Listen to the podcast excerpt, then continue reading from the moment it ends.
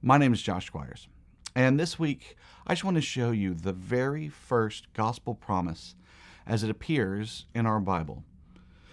Peter in 1 Peter 1:12 talks about the gospel of our Lord and Savior Jesus Christ as being something into which the angels themselves long to look. What does he mean by that? What he means is is that right at the point of humanity's greatest failure, at the point where Adam and Eve have taken of the fruit of the knowledge of good and evil, and God is casting down curses. In the midst of his curses, there's yet a promise. And I want to read that to you now. It comes from Genesis 3 and verse 15. It says, I will put enmity between you and the woman, you here being the serpent, and between your offspring and her offspring. He shall bruise your head, and you shall bruise his heel.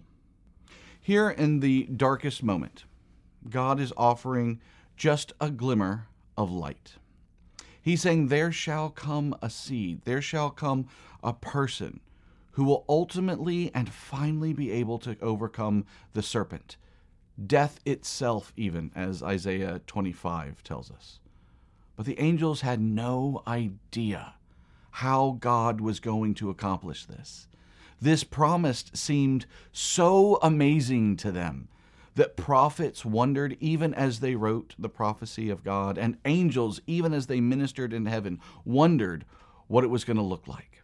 And that's why when we get to Luke and we see the birth of our Lord and Savior Jesus Christ, you see this grand celebration, angels singing, you see uh, the heavenly host celebrating in ways that you've never seen them celebrate before, because now that promise, the promise of a seed that shall save, is finally real. Jesus Christ is here.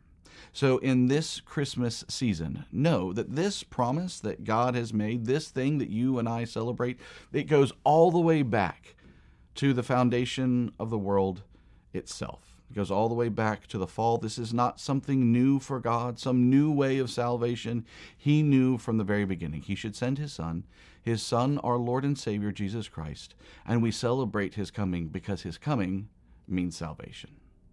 Thank you, and have a good week.